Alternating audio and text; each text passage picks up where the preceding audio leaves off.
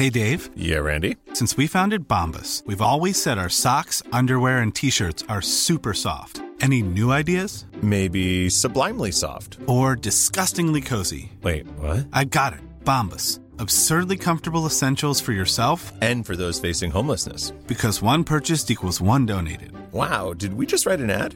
Yes. Bombas. Big comfort for everyone. Go to bombas.com/ACAST and use code ACAST for 20% off your first purchase. I'm Sandra, and I'm just the professional your small business was looking for. But you didn't hire me because you didn't use LinkedIn Jobs. LinkedIn has professionals you can't find anywhere else, including those who aren't actively looking for a new job, but might be open to the perfect role, like me. In a given month, over 70% of LinkedIn users don't visit other leading job sites. So if you're not looking on LinkedIn, you'll miss out on great candidates like Sandra. Start hiring professionals like a professional. Post your free job on linkedin.com/people today. Burrow's furniture is built for the way you live. From ensuring easy assembly and disassembly to honoring highly requested new colors for their award-winning seating, they always have their customers in mind. Their modular seating is made out of durable materials to last and grow with you. And with Burrow, you always get fast, free shipping. Get up to 60% off during Burrow's Memorial Day sale at burrow.com/ACAST. That's burrow.com/ACAST. burrow.com/ACAST. So my car now thinks it's a normal GT3 because the normal GT3 has a fixed wing. So when you start my car, it's got a wing logo on it.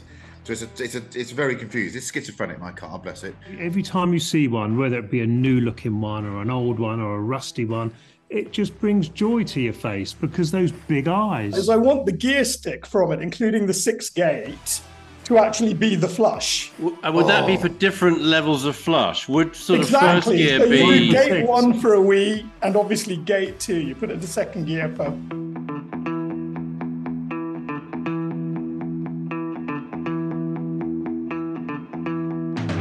Hello and welcome to episode 41 of the Collecting Addicts podcast with Neil Clifford, Edward Lovett, Chris Cooper and Manish Pandey.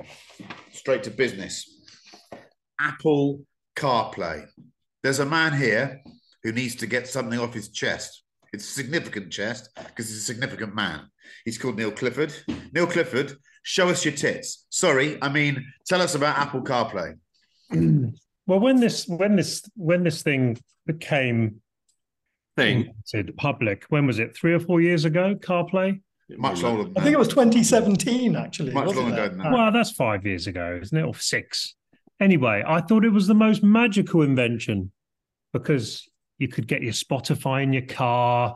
This Waze thing was amazing, although I think a lot of people use Google Maps. I think the whole thing was wonderful. And then a bit like Instagram and a bit like me, I don't do Facebook or LinkedIn, but certainly Instagram is too addictive. I think I've become too addicted to it.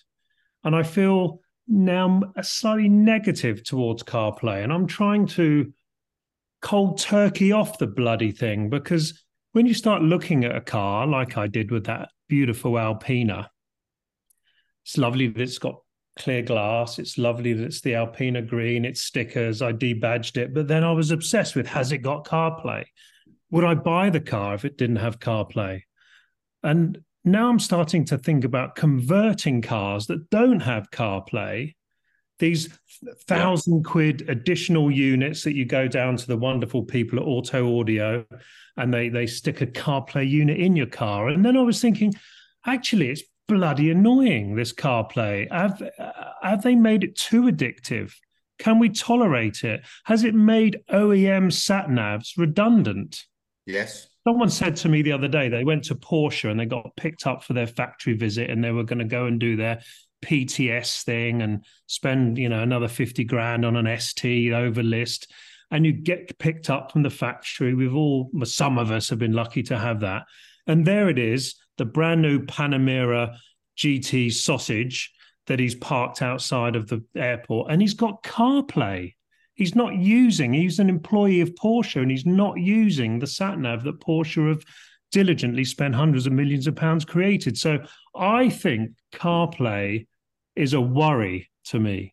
That's my problem with CarPlay. Interesting. Does the Alpina have it? I had to pay 250 quid. It was in the car. This is the most ridiculous thing. It was in the car, but it wasn't enabled. And you had to pay BMW and enablement Apple CarPlay. I think that's I did some like, sort of slightly... Like Cooper, that's a bit like Chris Cooper's sense of humour. You had to take it to BMW. You have to go, here you go, out you come, out you come. I had to go to BMW. It's there, it's funnier in the front, I always find. Is that the same, Neil? We were talking about that because BMW put this sort of paying £2 a month to have heated seats. So they done the same thing. No, it wasn't that. I think my car's an 18 plate. I think the later cars have got all the options hidden away and you have to pay them on direct debit or some shit like that. This just you had to pay some sort of subscription or one-off fee, which I had to do because lo behold, I had a car without bloody CarPlay. But I'm worried about this addiction. I'm worried for you. Yeah. And I'm very interested what my colleagues think about that. Yeah. Yeah. Well, you did have a win the other day because you have upgraded one of your cars with AirPlay or CarPlay. Yes, the Range Rover. Yeah, the Range Rover, and it went off to my lovely Greg at Auto Audio. This was a car that's a 2018 Range Rover, which I saved myself £100,000 by installing CarPlay in the Range Rover, which is the previous model, which is in fact exactly the same as the new one, although better because it has buttons. So I've now actually saved £99,000 by installing CarPlay into that car. Yeah, I've saved that £99,000 often myself. Yes, I don't really use. Is it AirPlay or CarPlay? CarPlay. Well, evidently you don't. No. Well, I don't use it, and I actually quite enjoy the moment of confusion when you get in a new car and realise, right, I need the nav sorted, and especially in a rental car because it's a... you really enjoy that, Edward? Do you really enjoy getting into an Alfa Romeo and trying to work the sat nav on it? Oh, I haven't been in one of those. I mean, it's like saying you're like rubbing salt on certain glands. I don't. Well, when you get, right. I think the best test is when you get into a rental car, isn't it? Because when you get into a rental car, it's like going through. I have to go through an airport at speed. And when I get into a rental car, the moment you've turned it on, right, I need the nav, I need the seat adjusted, mirrors adjusted, and I want to leave in about 30 seconds. Yep. It's like a Formula One pit stop. Check. Which that's probably where Apple Play would, or CarPlay, sorry, would sort me out. But I have to go in and configure it, obviously, from German to English or whatever country I'm in. Can I play devil's advocate? Most of them have CarPlay now. Most of them have CarPlay. They do. I play devil's advocate. So Apple CarPlay was probably inevitable. Isn't it a bit weird that every car maker has their own sat nav? It's a bit strange, but they all go out and spend all this money. And when a car maker spends money developing some software, we pay for it. They don't just give it to us for fun or for free. So they all go out and they make effectively the same product to go in their cars. I'm sure they're buying the same mapping from the same people. There must be a central mapping. Yeah. Either Apple or Google or whoever owns Google. Someone else probably owns, a third party owns the data to Google Maps. Probably. NASA or something. Yeah, something like that. And then once they've done that, I don't see why you wouldn't have a sort of proprietary piece of technology that everyone could use. Because it's not like SatNav delivers any great quirks. There's no brand values. You can't have your brand values speak through your individual SatNav. You could do. People tried to. I mean, don't forget, didn't TomTom got Jeremy Clarkson to do the entire England, didn't they? And then they found the BBC said he couldn't do it, so they could never launch it. I think it works incredibly well in cars as a product. I think it's really quite well resolved. And we'll show this now, but I just forwarded something to this group here on our WhatsApp that Porsche is the first brand to actually work with Apple CarPlay. I think to have. It has its own dashboard now come through the Apple CarPlay. So you'll be able to view what's going on with your vehicle through Apple CarPlay, which I think is an incredible development. And I really do. The other thing about Apple CarPlay that has to be acknowledged is, it's become part of the furniture when it's listed high up on the attributes of a used car. If you go on to Autotrader now, Apple CarPlay comes like third or fourth. After the fact it's got wheels and some glass, they're saying it's got Apple CarPlay because they know it makes it attractive. Is that true also on Collecting Cars as well? Do they show rated that high up? The boss didn't know what Apple CarPlay was. He's been calling it AirPlay. Yeah. That might change. Monday morning in the office, everyone together. I looked. I had a little read yesterday on the Apple website. And is it true that next year, when you plug in or Bluetooth your CarPlay, if you've got a digital dashboard, you can actually have an Apple dash? I mean, can you imagine taking it to that level? I mean, that is kind of nuts, isn't it? I can easily see it happening. Yeah, I can see it. That's what it says, 2024, you'll be able to configure your car's dashboard as a kind of Apple dashboard, including your, I guess, speedometer, odometer, you name it, it will be there. So what we'll have is, if you think about it, you might well get into your rental car, Edward, if you ever get into AirPlay, and you'll find that you can just make every dashboard look like one of, and I bet you can customize it. I mean, that'll be the thing, won't it? You'll hold up your iPad, you'll go, yeah, you can do it now. Bigger it on, I want a bit smaller this, I want a bigger that. I've got one other admission to make. My lovely old knackered GT3 Touring, which is long in the leg now, had Apple CarPlay when it was new. But I don't like the spoiler going up on 991s from behind. I think it looks very ugly. It's like a panel's fallen off it. So because it's out of warranty and old now, I got my friend Ian Litchfield to find a way through the ECU to stop the spoiler going up. Oh, and, this was quite tricky, but we worked it out. So my car now thinks it's a normal GT3 because a normal GT3 has a fixed wing. So when you start my car, it's got a wing logo on it. So it's very confused. It's schizophrenic, my car, bless it, and it thinks it's not got a retractable wing. But I lost my Apple CarPlay in the process. I don't know why, but we've frazzled the brain and it's gone. You can't have a Touring that thinks it's a non-Touring that has Apple CarPlay. And I really miss the CarPlay. That is weird. Really miss it because the I would have the spoiler coming up and have the CarPlay. Yeah, because you can't see the spoiler coming up.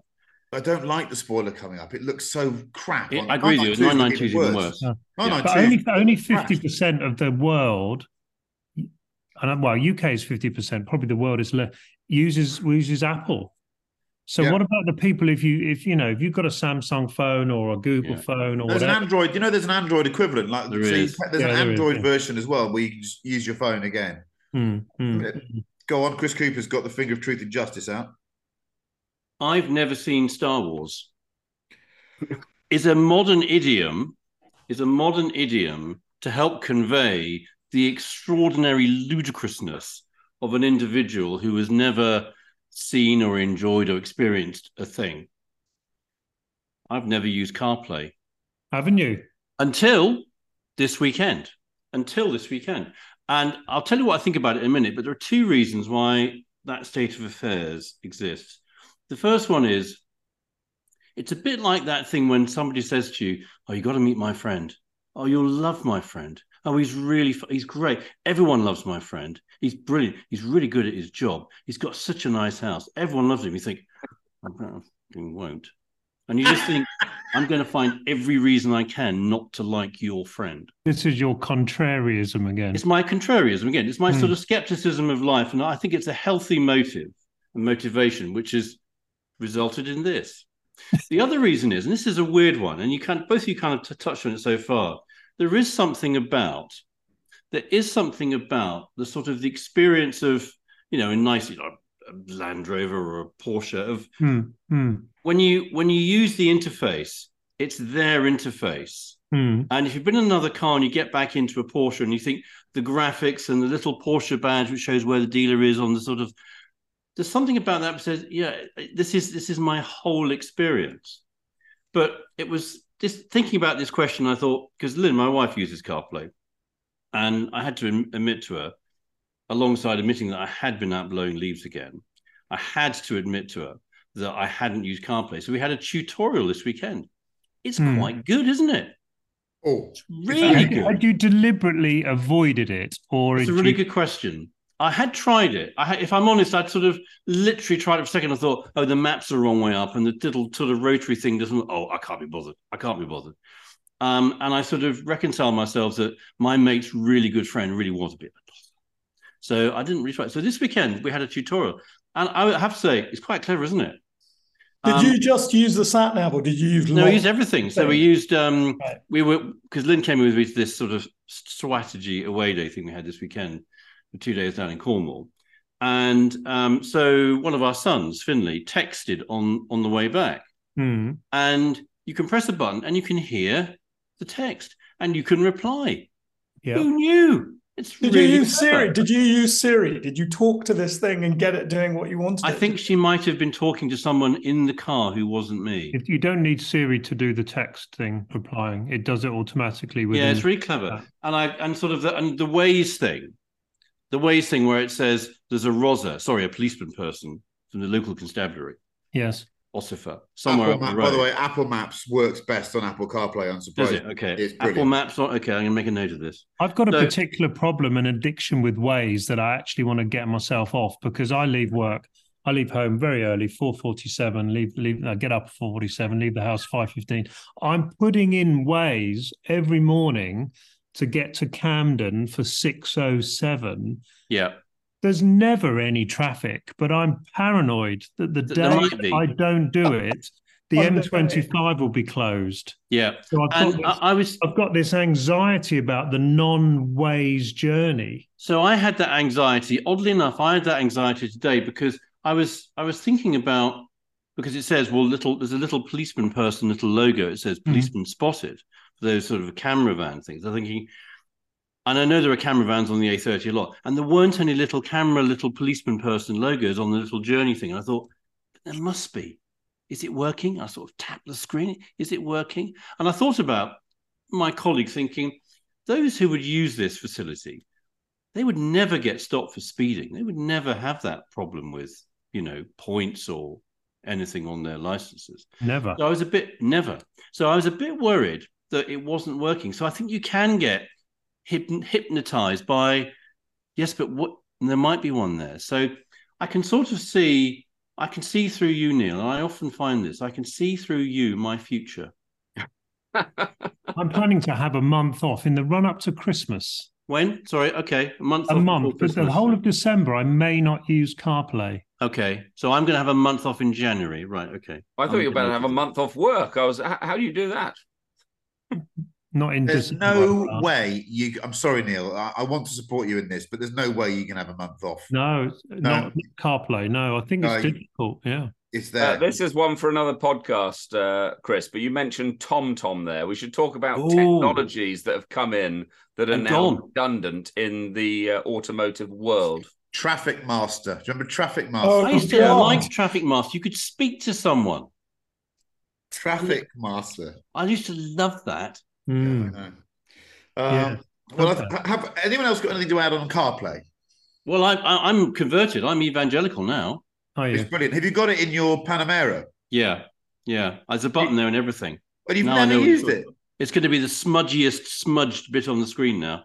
Unbelievable. Yeah. Well, there you go. Apple Car AirPlay, whatever Edward calls it, is a fantastic invention. Now, moving on. What is the happiest looking car? Now, there aren't that many happy looking cars. And to be really, really cruel, I'm going to go first, because I suspect all of you are going to say the same one as me. So, but we'll be happy for you. That like a Frog-Eyed Sprite, I'm choosing that, because whenever I see one going towards me, I just think to myself, that's got the happiest face, it's got the happiest eyes, and it's a really happy little car. In fact, I will have a Frog-Eyed Sprite in the next 2 years, because I think they're flipping marvellous little things.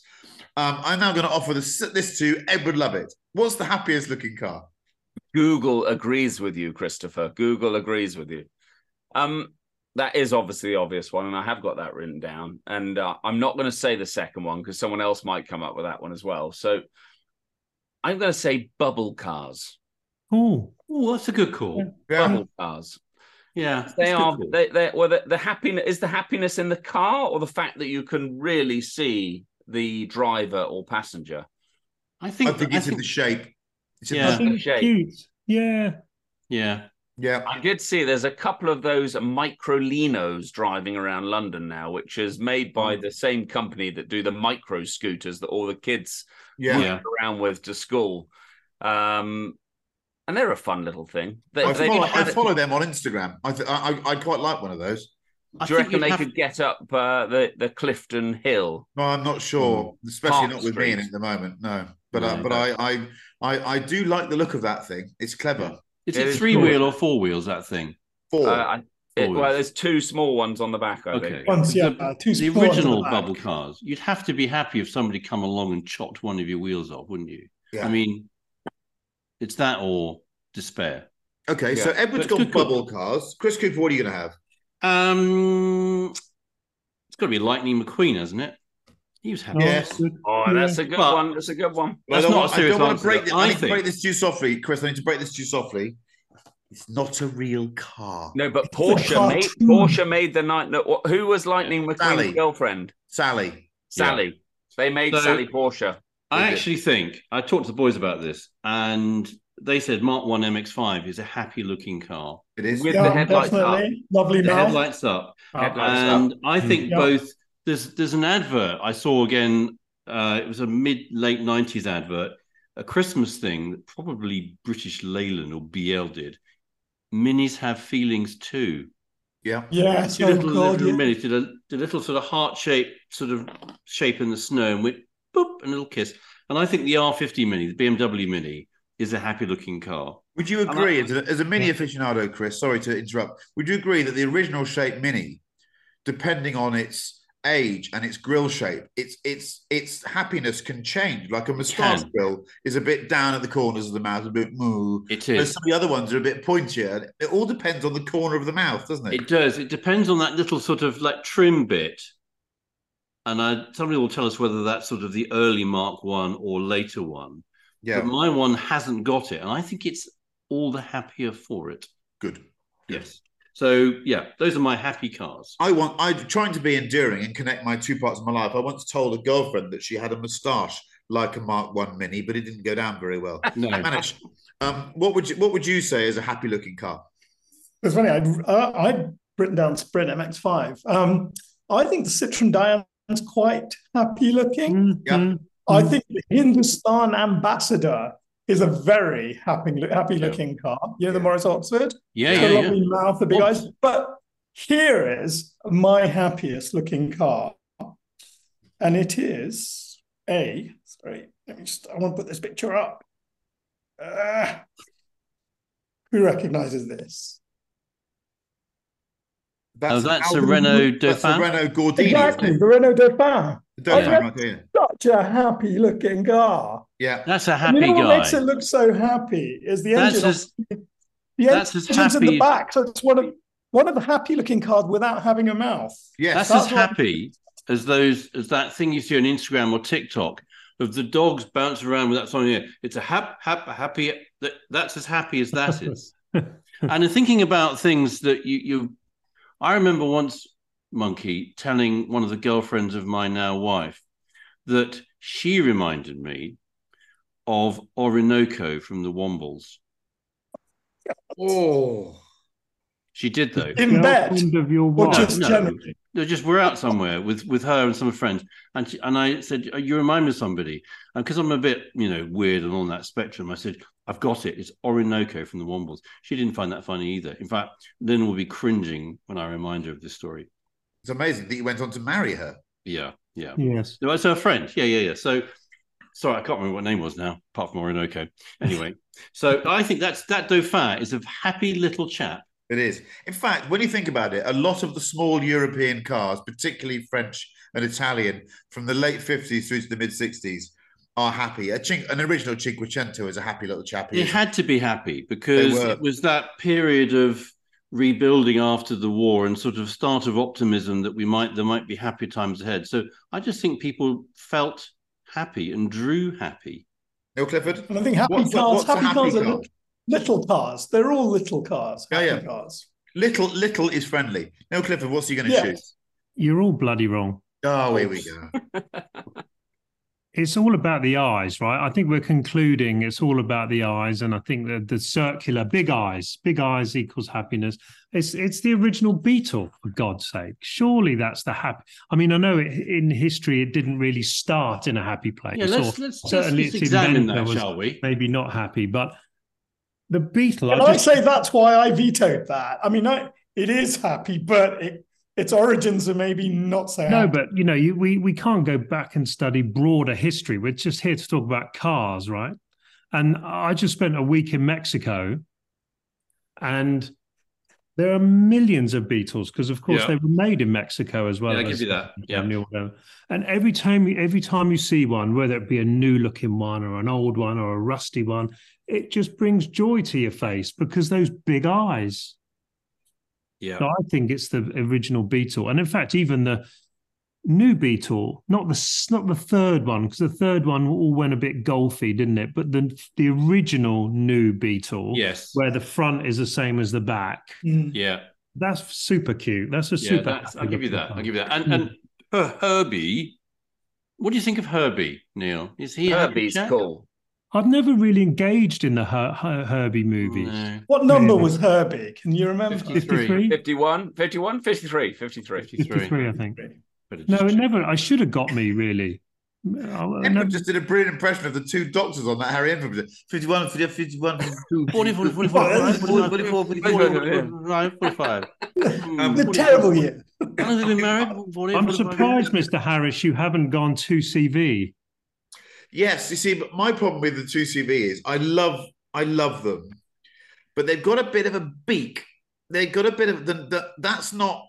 It's not aggressive looking, but it's not cuddleable to me. Whereas I think a lot of the cars you guys have all mentioned make me want to walk up to them and just hug them. Well, it's not a camel's toe. That's different. I think you'll find that's the female. That's the later in the evening podcast we're going to do. Yes. We've all been very well behaved and put something forward that's the happiest looking car. Imagine if you're a vehicle designer and you were told from the board, we want you to build the happiest looking car. They should. That's what they should do. Yeah. What they should be doing. Hang on a minute. When that's happened, let me show you a photo that I found. You can't see it. It's 53. It's 53. How good are we? 53, look at this. That's what happens when you ask when the instructions come from the board. What is that? I couldn't even find what it was called. I think they should design happy cars. You'd maybe buy them. But on a second, a car, the happiest looking car, or the car that makes you or the pedestrian feel happy. That's a different question. That thing there, Edward, that reminds me of the clown's face. Outside, I'm smiling. Inside, I'm sad. Sad car. And the clown face reminds us that if you draw a deliberately smiley face, it can be sinister. Yes, exactly. So there's a danger that lurks there. Yeah. Yes. Right, so there we go. It's all about the Frog-Eyed Sprite. And Neil, that's a good call, actually. Neil very, very bravely cited the Beetle, and we'll let him have that one. The first of the generation BMW Minis, that was a happy car. Oh, that's true. Chris Cooper already said that. Would you have a debumpered Frog-Eyed Sprite or a bumpered one? I think you'd have a debumpered one. Oh, I'd have a bumpered one. I think they look a little bit like someone without a chin. They're missing a chin if they don't have a front bumper. Okay. I think that is a great car to acquire, a Frog-Eyed Sprite. Oh, I'd love one of those. Lovely. Fantastic. Lovely. Just go and find some tall hedged country lanes and stop and have impromptu picnics and go scrumping in people's orchards. Fantastic. Yeah. Right. What? Gentleman's toilet. Yes. Lou. What? This is the imaginary downstairs bog. Every man wants to have their own throne downstairs, and you can put whatever you want in it, your photos of your friends, of your conquests, anything. But you've got to have one piece of a car in your perfect downstairs toilet. What piece of a car is it? What does it do in there? It doesn't have to do anything, but what does it do in there? And what is it? So I'm going to go straight to Edward, who's going to tell us about his imaginary downstairs shitter.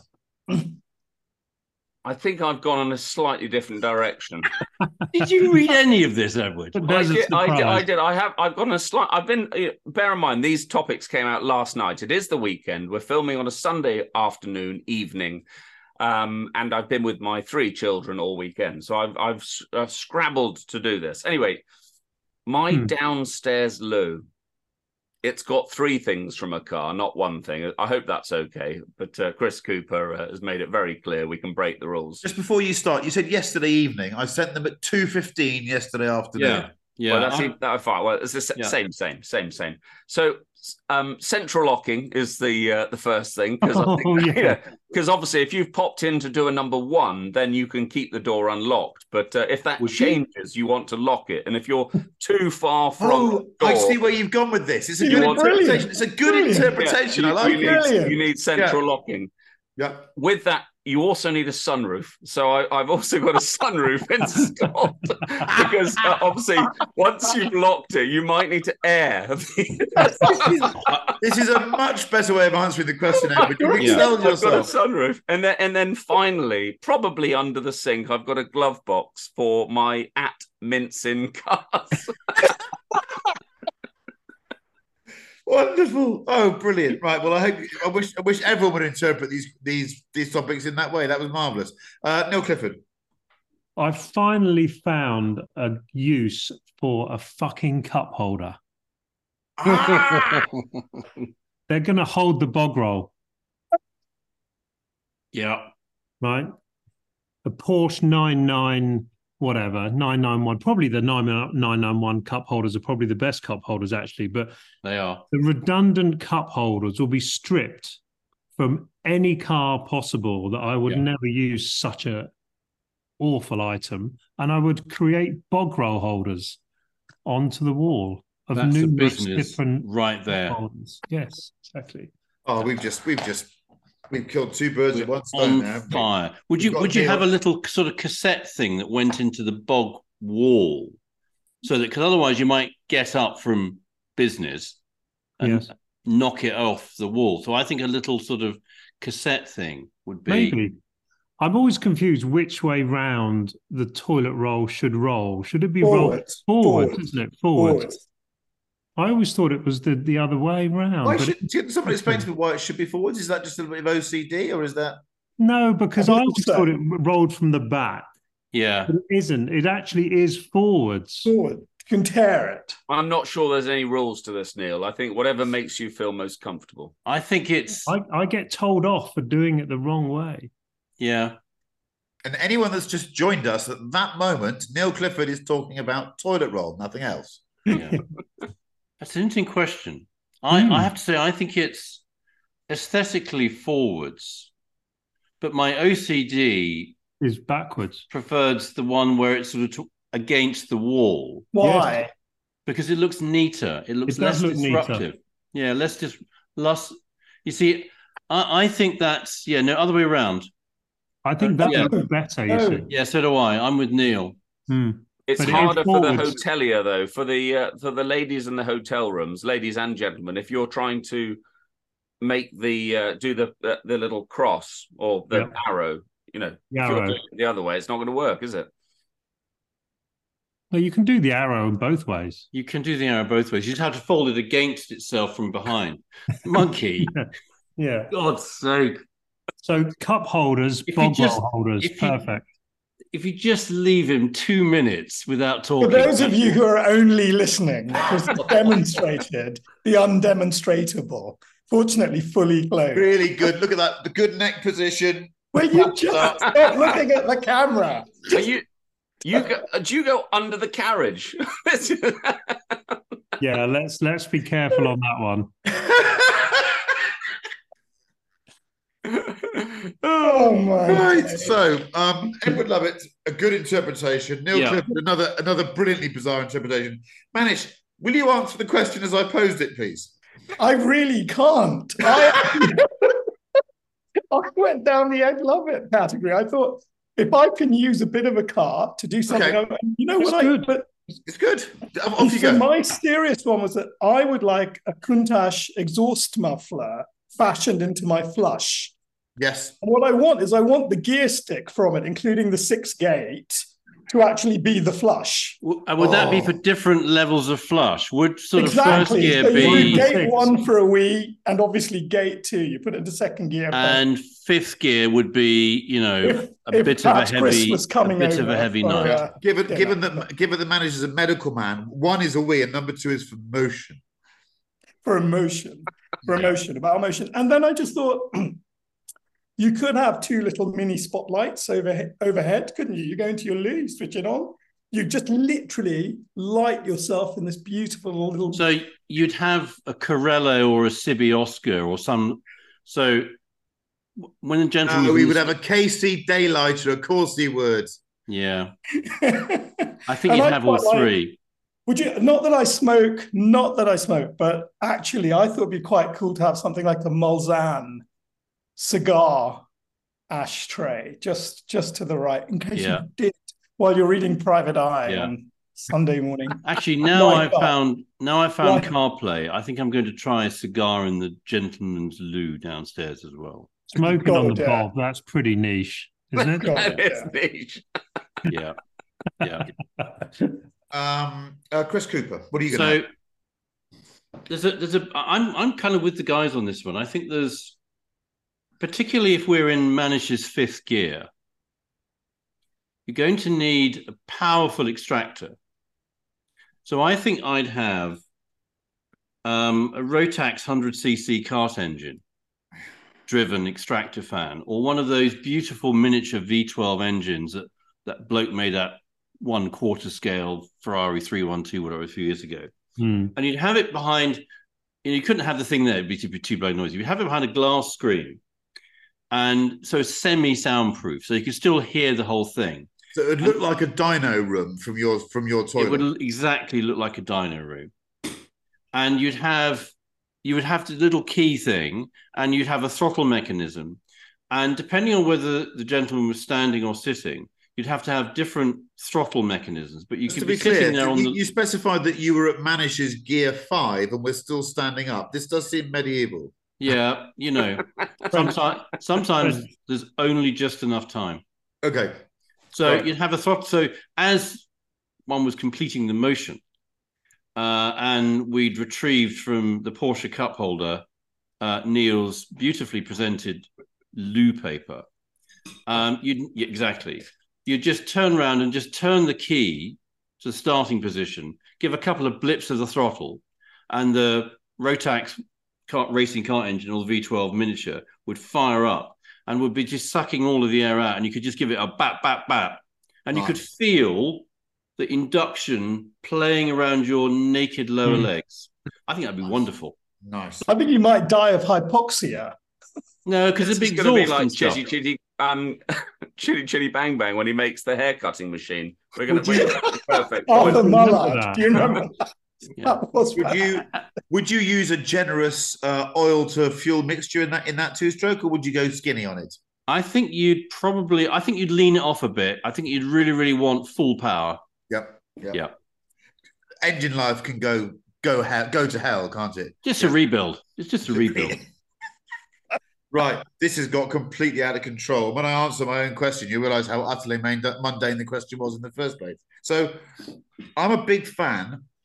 I don't like trendy toilets. I think I like a toilet like that I had at school, good old-fashioned toilet, like a cistern.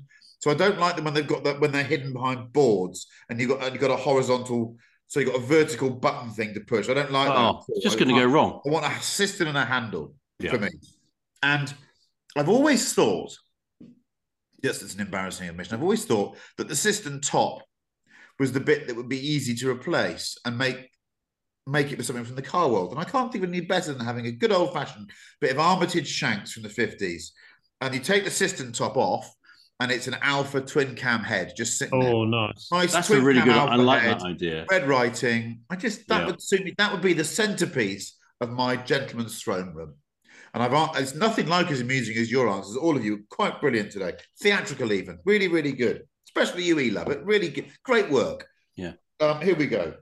But there's a business in yours. There is a shop on Fulham Road or somewhere in the posh end of town where Edward lives that some bloke now is running to the local scrapyard trying to find V6 heads from an Alpha.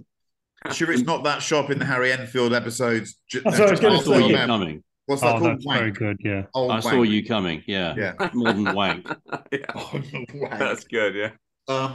Car key rings, key fobs. Ooh.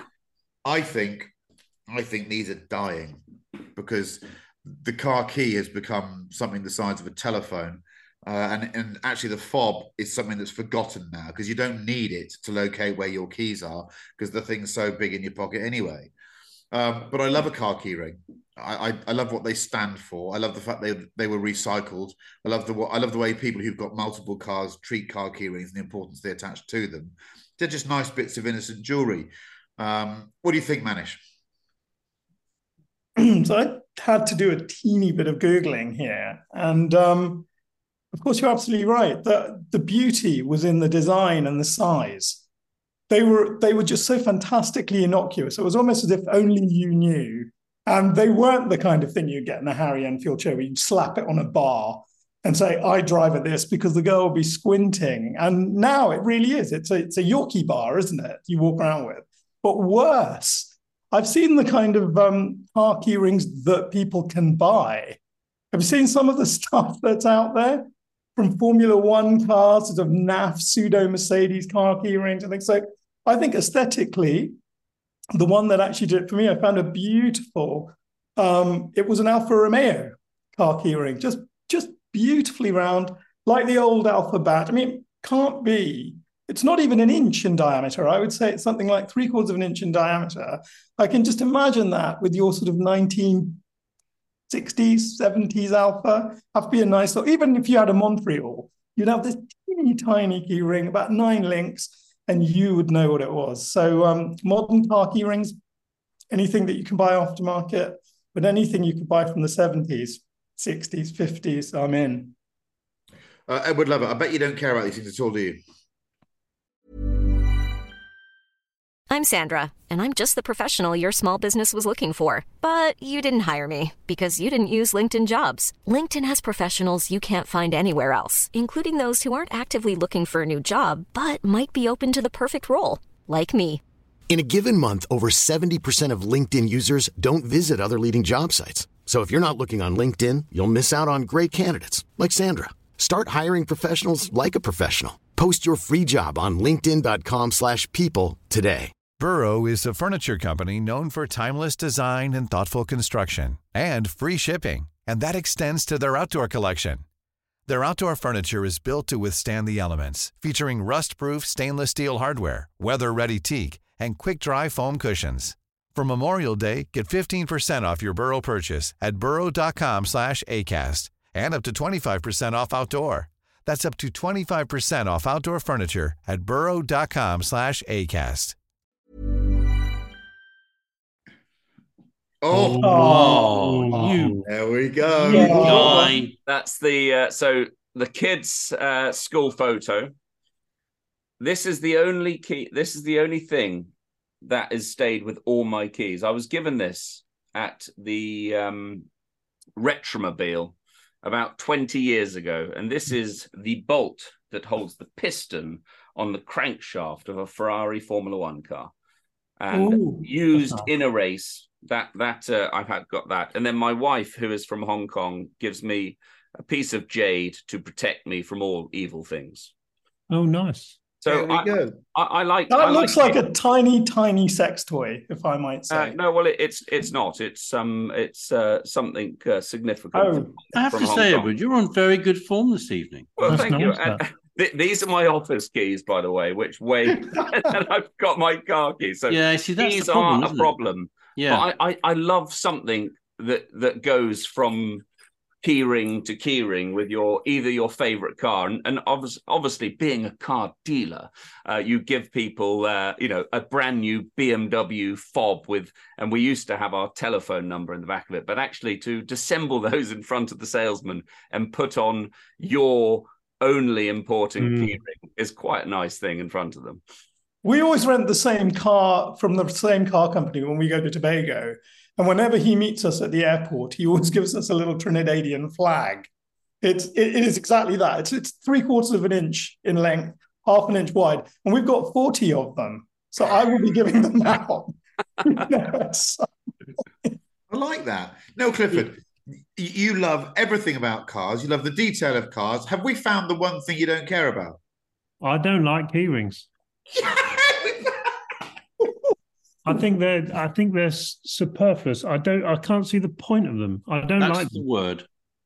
I don't like them. I think the only things that I can tolerate is if it came with the car from new and it's the badge of the brand.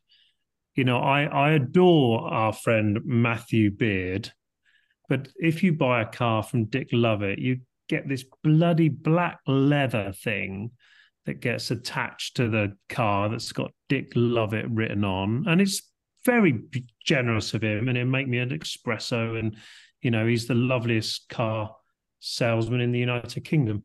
But the minute I get in the car, I take it off. Yeah. I don't like it. I don't like anything. Actually, I've stupidly, wrongly decided sometimes, you know, you're at the Porsche factory and you go to that shop, the museum shop, and they've got all those little key rings made out of all the old fabric from the 70s. And you, oh, look at that. It's amazing. And you buy about three of them and you get them home and you're like, what the fuck did I buy that for? I don't even like it. I'm not putting that on a key. So I don't like key rings. I think the key is enough unless it's a very simple brand badge of the Porsche, or as Manish says, the Alfa Romeo. And that's it. Anything more snazzy, I don't like. Neil, did you know that I think Apple Play they've got something that's, it's either prototypical or it's actually out there, but they're going to replace your car key with this thing to start with. They're not. They're not going to. No, they're not. I thought they were, and it says that it works for 6 hours, even if your phone runs out of charge. They can have my key. They can take it from my cold, dead hand. There we go. So, Chris Cooper, Akira. Well, I said. Discussed this with Lynn last night at this dinner we were at, and she said, you hate key rings. And I said, it's quite strong. And she said, you do, because every time a new car, hers or mine, arrives, the first thing you do is take the key ring off the key. Take it off. Yeah. Take it off. Because the key's big enough, and maybe because I'm dyspraxic or something, metal things, dyspraxic people don't like metal things in their hands and pockets. So it's just too much metal in your pocket, and I don't like that. But there's something lovely about that little drawer in the study where all of these discarded key rings still live long after the car has disappeared. And it's a little happy reminder. So Prophets of Gerard's Cross. Yeah. Rivervale of Brighton. Yeah. Hughes of Beaconsfield. Yep. These sort of slightly, actually, they're not tatted. They're completely pristine because they've sat in there since the day that the car arrived and long after it went. So I kind of like the nostalgia and that little sort of happy moment of seeing the Prophets of Gerard's Cross, where I got, when we'll talk about this later on sometime, aren't we, about sort of the cars that have just got under our skin. There was an E39 540 that I got from Prophets of Gerard's Cross, now Sitner of High Wycombe, I think, isn't it? And I quite like that. But the idea of a keyring and those things where there's a little carabiner and you clip it onto your belt loop if you trout. No. So just the key, not even the little extra circle thing, the little sort of spring. No, just the key and a drawer in the study with all of these old dealer identities, particularly the ones that don't exist anymore. That's where they should stay. Mm. Good God, I thought I was going to find some more positivity here, but I really am struggling. I love a keyring. And I've got one quirk of keyrings, and that is for any number of vehicles, when I have multiple vehicles in my ownership, I will swap the keyrings round so that the cheapest car has the keyring from the most expensive car always. So if I have a Ferrari, then the Ferrari keyring always goes with the 2CV key, and the 2CV keyring or the shittest keyring always goes with my best car. So my 991 key normally has a fake bottle opener that's got a Renault Fuego hologram underneath. But I do like them. And I think Chris is right. He's probably, as ever, he's just reminded me what it is I like about them. I do have a box full of them, but they have keys attached to them. And if I've got the key I never gave back attached to them. Yeah. But yes, no, I have the keys and the key rings. But what I do is when I open that box to get something out, I never just open it and take one key out and put the lid back on again. I'm there for a long time. Exactly. And I'm reminded of stories. But I do like having the key ring on the key. I like feeling into my pocket. And there's one key fob that I love above all others. I still love a G-Series Porsche with the old key with the light button on it. When you got the expensive one, you got the leather pouch. Remember the pouch? With the pouch? Yeah. I never had one of those, but I would have loved one of those. That's nice. You can buy them at the Porsche shop. Can you? Yeah, but that's not original. It's different quality leather. The 959 had the pouch. They were soft. Yeah, very soft. There's one key fob, and it's a brand that's been mentioned so much recently. It's Alpina. If you bought an Alpina in the 90s or noughties, in a really beautiful, beautiful nod to the fact that Alpina was effectively a BMW, but with more beauty and care attached to it. The BMW key fob was removed, and what they gave you was something that was exactly the same diameter, but it was thinner, and it was made of a beautiful Nappa leather that was soft and waxy, and it had the Alpina logo. Some of those were stunning. That's a good one. But I'm talking about the actual key fob. I know. I was just trying to find one. My Alpina key fob sits on the it's on the lawnmower key, because it's probably the nicest one I've got. That's cool. Yeah. But, okay. I remember when I first had one of those in my hand, thinking, "Oh, it's lovely." And I suppose also the key. We've talked about key design, but the key fob was another way for the car maker to remind you of how it's special. It wants to make you feel. Yeah. And if it was of a very high quality material, or it's interesting, or felt different in your pocket, I like the effort that had gone into it. And I'm so sad that my fellow addicts, not all of you, can see the joy in these things. Neil Clifford's actually switched off. Neil, wake up. No. I'm just trying to ignite my excitement for key fobs. Yeah. There must be something in there. I bet you've got a good hoard of them somewhere. I chuck them away. What?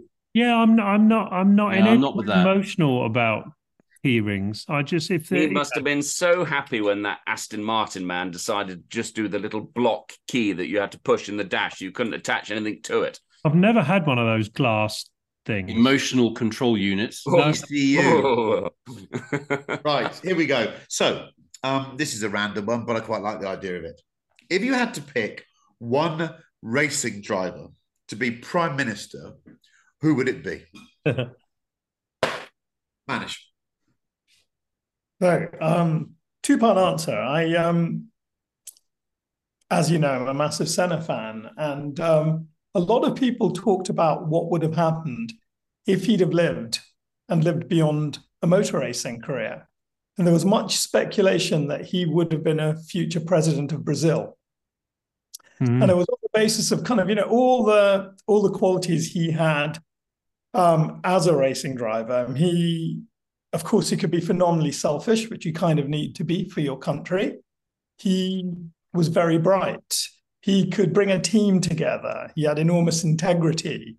He had a kind of righteous anger. These are all fantastic qualities, I think, in leaders. And also the big thing he had was enormous compassion, huge empathy, because I think that's the thing that's often really missing in leaders. Somebody could be of different class to you, different sex, have completely different educational background, different skill set. But I think what great leaders had an ability to do was to empathize with their electorate. And the final thing that I think, the great final quality is whether people are of your politics or not. It's the idea that you bring people together. That's a really big thing. And I think, really good racing driver, he makes the team come around him. That's what he does, and you want to stay up all night fixing Senna's engine because, he's going to pay you back in the morning. You're going to, he's so obsessive. You're going to be super obsessive when you do anything on his car. So what he does is he just elevates the whole team. And I think that's what you really, really need in a great prime minister. And I was trying to think, it's prime minister you put down here. So I think, you're obviously alluding to who would have been a great British prime minister. And I think it would be quite tough to argue. It would be somebody like Prost, post-Brexit. I mean, that would have been quite an amusing prime minister. But I was thinking, you know, who, for me, is sort of one of the great British or British Empire drivers, somebody who had all of the qualities I've just described, somebody who could really build a team, somebody who could get people right around him. And if it was, I weirdly came up with two Antipodean drivers. I think either Bruce McLaren, yeah, or I think Sir Jack Brabham. Yeah, I think they'd have made really awesome prime ministers. I really do. You know, assuming we could get them pre-colonial British passports, because, you know, they said of Bruce McLaren, he was the kind of man that everybody would just follow through the desert if he said, let's go. And Jack Brabham, you know, was a man who built a team, but there was something galvanizing about him as a human being, just like Bruce. You wanted to follow him. So Prime Minister Brabham or Prime Minister McLaren for me. I can agree with all of those. And actually, the Prime Minister bit, maybe that was poor. Maybe I should be President. I'm not saying that we have to take someone from another country and insert them to lead the United Kingdom. So, but I think all of those answers stand. Edward Lovett. No, I'm not following Manish. My answer's ridiculous, but give it to someone else. I can follow Manish. Over to you, Chris Cooper. So I can follow that. David Coulthard. Go on then. David Coulthard, because he'd initially look the part. He'd be good in a suit.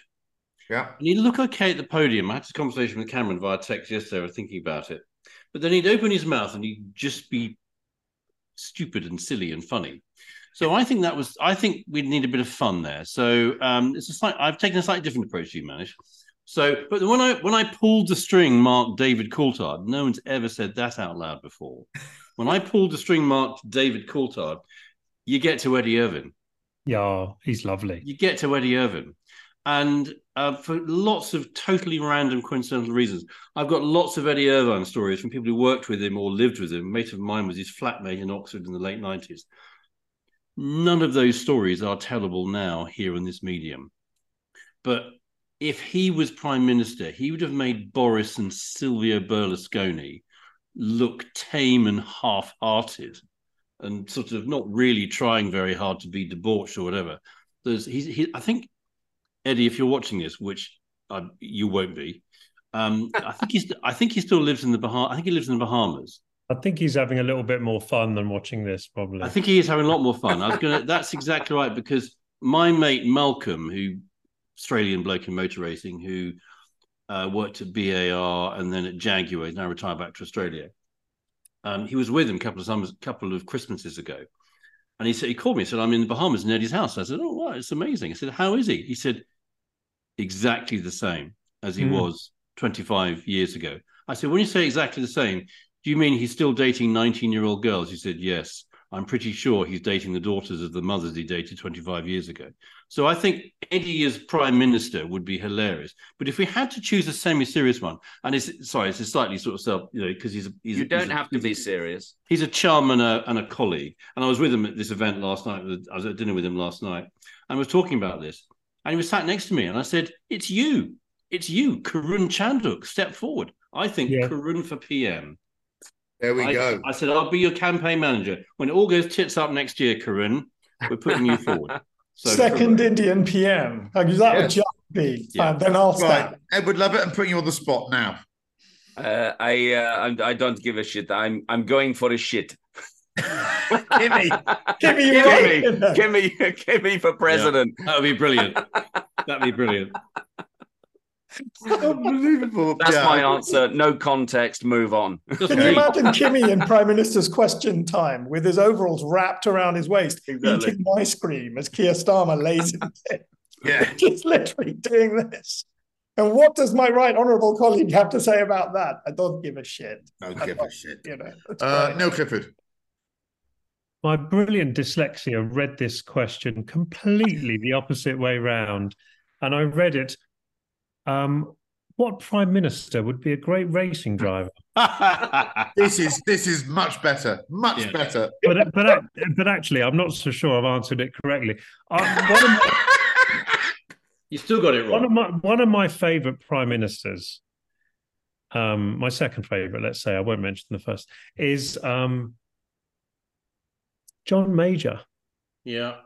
And you know what? John Major at the time was sort of ridiculed as not being such a great prime minister because he came, you know, he went after someone that had been there a long time and was also, in my view, very good. And he was, you know, he had a bit of a shitty end of the stick, frankly. But you know what? And I'm talking more about prime ministers. I'm not sure if this fits the DNA of a racing driver. But anyway, he was a listener. He had brains. He had low ego. He had integrity. He had honesty. He cared about the country more than himself. Many attributes that, frankly, we could do with a prime minister nowadays.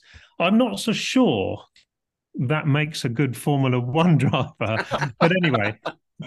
For me, John Major is Nigel Mansell. I think they almost sort of slightly look like... I think they're related.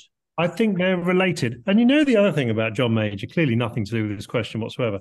When you watch that beautiful, and I make my kids sit down there without their bloody phones for 45 minutes and watch the remembrance service... And then the prime ministers come out and you're like, oh, my God, I can't believe she was bloody prime minister for 10 minutes. And you have all those thoughts.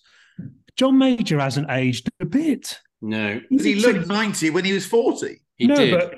But that's...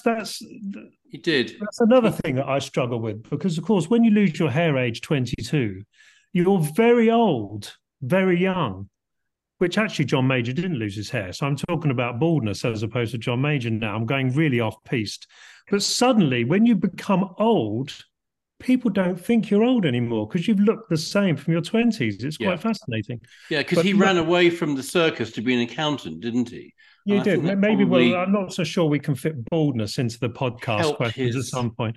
But anyway, John Major and Nigel Mansell, maybe that would be a good combo together to run the country. I think in a Williams team. Well, who's he driving for? Who's he driving for, Neil?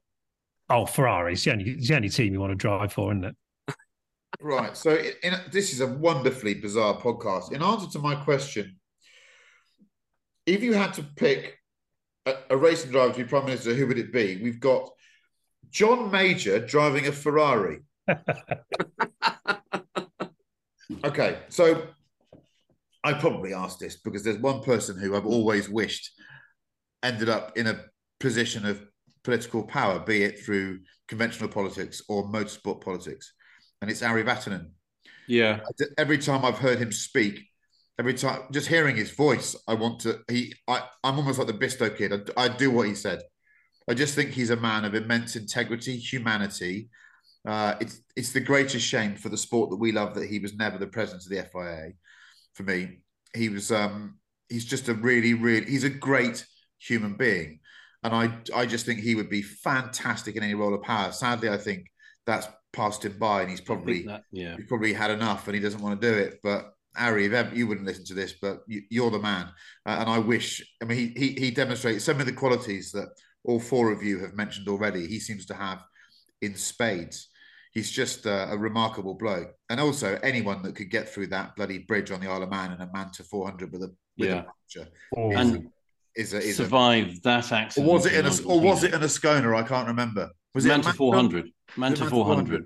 And he had that awful accident in the T16 in Argentina. Yes, that nearly did for him. We met him when we were in Motorsport UK when we got the two candidates for the current FIA president to come for Hustings, and Ari was in the country, so he came along to watch. And I asked him, said, "No chance, I suppose." He said, "No, I can't have been there." And he's now because obviously he and David Richards are obviously because they were world champions together.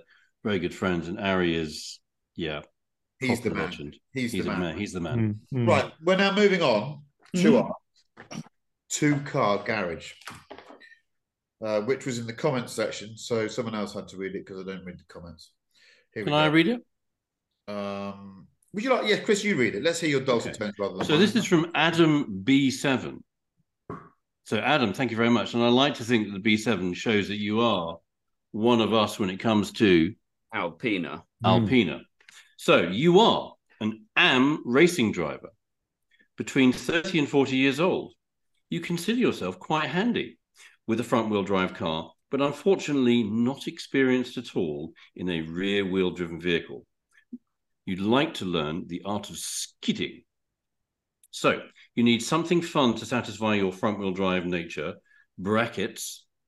The French and Japanese make you feel particularly excited, and something RWD, rear-wheel drive, to fill that missing gap in your life. One of them must also fit the wife and the child. Budget, €100,000, which this morning equaled 88,000 of our pounds.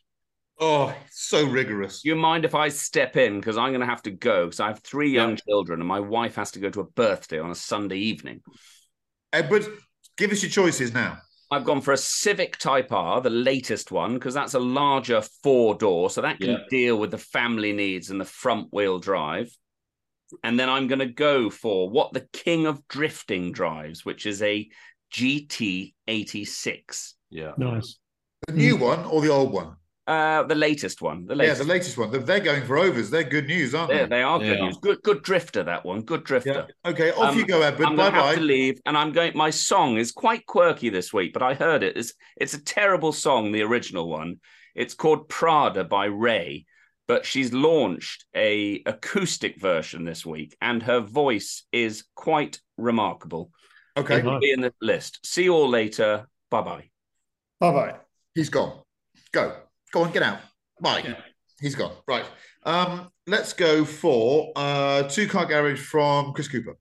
So I think if you're going to become a skidding king, you got to have a low-revving V8, lots of torque. When you say skidding, do you... Yeah. I mean that kind of skidding, yeah. Okay. Long black marks, yeah. So I think you need a low-revving...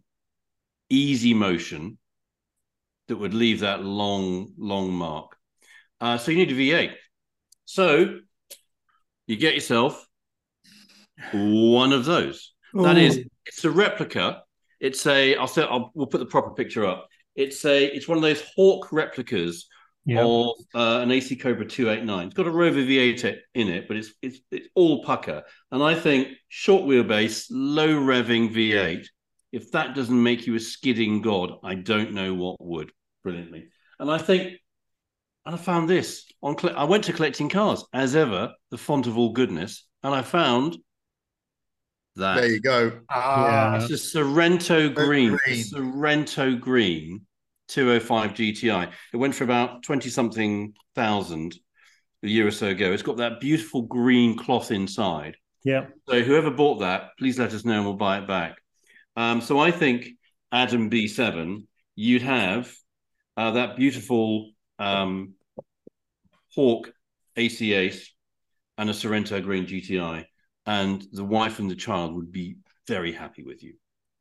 Manish. Front-wheel drive, I went on to Collecting Cars, and I found my favourite Golf, the GTI Edition 30. And you guys had one on there with just 31,000 miles for £12,001. And I think this is just a nice car. Mark 5, yeah. Very good car. And I think he'd be quite happy with that front wheel drive. Look at the interior. Look at that. Yeah, that manual. So nice. That's a manual. And I'm afraid I've read that's £100,000, not €100,000. So it's not... Sorry, Adam. But I am, sorry. But... I would go, I don't know how this thing would drift, but I spoke to a friend of mine who races these things, and he just said, you want a rear-wheel drive car? You know, I'm a little bit in love with these, but it's the Lotus Exige Cup, the 430. And there was one with 5,500 miles for £89,950. So I'd have been £1,000 over. I mean, look at this. You want this, don't you? If he can drift that, it's a great car. But if he learns to drift, I know he's not going to drift that. I know. That's like the engine's in the wrong place. I know. That's like saying I bought an aquarium. I want a fish. Shall I get a great white? Yeah. No, all I could see in that is I want a rear-wheel drive car to go. Okay. Absolutely fair enough. Very quickly. So Manish has decided he wants to die the moment it rains. Neil Clifford, what would you have?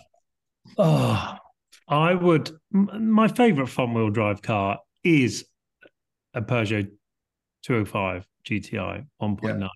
And I'd like to, and I don't actually know how much they cost, these bloody things. The Tolman one. 120. How much? I don't know whether they're 80 grand or 50 grand. They're stupid price, aren't they? Yeah, yeah. 120. Yeah. Okay. Well, I £120,000. Yeah. I know. I looked. Yeah. And so I would do a copy of the Tolman, the Clifford. Mine did have a Clifford sticker, but it was the alarm. Yeah. Yes. But anyway, I always thought that was you. It could have been. And I would, so I'd buy a really good one. I thought it was you they were singing about on the Listerine advert. Oh, Clifford! Well, Clifford the big red dog, even. So I would buy one for 20 grand, and then I'd spend another 20 grand making it the best one in the world, but not as good as a Tolman one, but at a fifth of the price. And then I would have, and I'd love to learn how to drift, and one day Mr. Harris will show me. And I was thinking, what would I do it in? I think it would have to be a V8. Yeah. But I've got to find a thing for the kid and the wife a little bit in this car. So I'd have an M3 E90 V8 manual because BMWs are the nicest cars to drive, really, in terms of balance, steering, V8 manual. I've saved myself probably 20 or 30 grand so I could get the best versions of both those cars in the world. Good choice. Good choices here. I can agree with that. I'd say that my BMW M Geek hat on, the E90 series V8s, don't have that much torque. And actually, if you want to get them sliding, you've got to be a bit brutal with them. So I'd go for the new M2. My video is going to be out on the site soon on that. No one likes it. And anything that no one likes makes me like it even more. Yeah, I'm with that. Yeah. It's a fantastic motorcar to live with every day. So he can get his child in. The missus will be happy. It's got Apple CarPlay, so Neil will be happy. It's a new car, so it's covered by warranty. So actually, you can do all your drift training for the first 3 years for free. When you do a diff, you can blame that on BMW. So you're all covered under warranty. And I think it's a fantastic car. It really. Can they not spot things like that when you take it into the garage? No, they never check. If you put new tyres on it, a differential doesn't say I've been used hard managed. It's in place. So I would. And the hatchback is interesting for me because I've nicked this M2 because its list was like 80 odd grand, but I've just paid 61 for it, which is very lucky, I think. Yeah. There's the most obvious hatchback is the one that Manish chose is the Golf GTI, and I'm knocking around in 100,000 mile Mark 7 at the moment, and it continues to draw me in. It's just a lovely, lovely motorcar, but it's obvious. And I've talked about it too much. So sadly, the Golf's got to go on the back burner for now. It is the most fun hot hatch that I've driven. Comes from the country that I think has made more great hot hatches than them all, and that is France. It's the Megane RS 280. So it's the last shape they made. Yeah. 300 with more power and a cup chassis. But those have paddles. The 280 you could buy. It was the last one you could buy as a manual. And it's a really, really spectacular motorcar. I think they look fantastic on the road. So for me, Adam would love that. And Megane RS 280. Let's do some quick music before we have to go away. Edward had given us Prada by Ray, but I gather an acoustic version. So we'll have to listen to that. Manish, what are you going for? It is Diwali today. Happy Diwali, everyone. It's a Bollywood song from the biggest Bollywood movie of 20 years ago, which actually made it out to the UK and did very well. And the song is called Kabhi Khushi, Kabhi Gham, sometimes happy, sometimes sad. Very beautiful song, sung by Lata Mangeshkar, who was the Indian Nightingale, most beautiful voice. Right, I'm going to Shazam that straight away and listen to it. Neil Clifford. Crowded House, Weather With You. Oh, great song for the car, singing. Great song. Chris Cooper. So I wanted something happy, and it's a bit of a Philistine's choice, but I absolutely love it in the car because this is about music in the car. So the song "This Is the Greatest Show" from The Showman. Oh, it's a great song. It's a great song. Also, musicals in cars work so well. Musicals they do. Joseph, so well. I could do the whole of Joseph all the way to Devon. Yeah. Just yelling. You know, when you get there and the windscreens, you think, what's on the inside of my windscreen? Oh, that's my spit from singing so much. Singing, yeah. So I do love a sporting documentary, right? And I think there are three that are the best. One of them, a man was heavily involved in on this podcast, Manish and Senna. But there are two others that stand tall for me. There's Living with Lions, which is the epic of the 97 Lions tour. Yeah, that one is extraordinary. Brilliant. And Wonderwall is the song of that. But that's not my choice for this. This is the other sporting biography that I just cannot get my head around. It's so brilliant. Is When We Were Kings, which is about the rumble in the jungle. And there's a theme tune that runs at the very end of it, where they just show still pictures, most of them sepia black and white, of Muhammad Ali's career and also his just what he achieved as a man. And the song they play to it is a theme tune, When We Were Kings. And it was by, I have to read it because I don't even know it's by Brian McKnight and Diana King. And it's one of those rare tunes that when if you watch it with the footage that they used on the film, that can make you laugh and cry at the same time, because you feel this immense human being, you feel uplifted, but then you think he's not here anymore, and we might not see his like again. So When We Were Kings, either watch When We Were Kings or just listen to it in your car. It's great. That's a good one. Thank you very much for listening to episode 41 of the Collecting Addicts podcast. Edward Lovett left the room a while ago, but we still love him. Manish Pandey was there as well, Chris Cooper was there as well, and Neil Clifford, who doesn't like hearing, was there as well.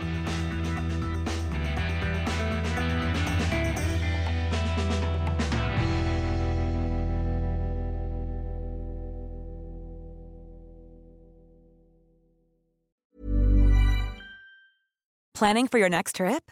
Elevate your travel style with Quince. Quince has all the jet-setting essentials you'll want for your next getaway, like European linen, premium luggage options, buttery soft Italian leather bags, and so much more. And it's all priced at 50 to 80% less than similar brands.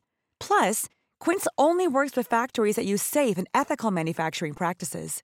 Pack your bags with high-quality essentials you'll be wearing for vacations to come with Quince. Go to quince.com/pack for free shipping and 365-day returns. Imagine the softest sheets you've ever felt. Now imagine them getting even softer over time. That's what you'll feel with Boll & Branch's organic cotton sheets. In a recent customer survey, 96% replied that Boll & Branch sheets get softer with every wash. Start getting your best night's sleep in these sheets that get softer and softer for years to come. Try their sheets with a 30-night guarantee. Plus, get 15% off your first order at bollandbranch.com. Code BUTTERY. Exclusions apply. See site for details. Mom deserves the best, and there's no better place to shop for Mother's Day than Whole Foods Market. They're your destination for unbeatable savings, from premium gifts to show-stopping flowers and irresistible desserts. Start by saving 33% with Prime on all body care and candles. Then get a 15-stem bunch of tulips for just $9.99 each with Prime. Round out Mom's menu with festive rosé, irresistible berry chantilly cake, and more special treats. Come celebrate Mother's Day at Whole Foods Market.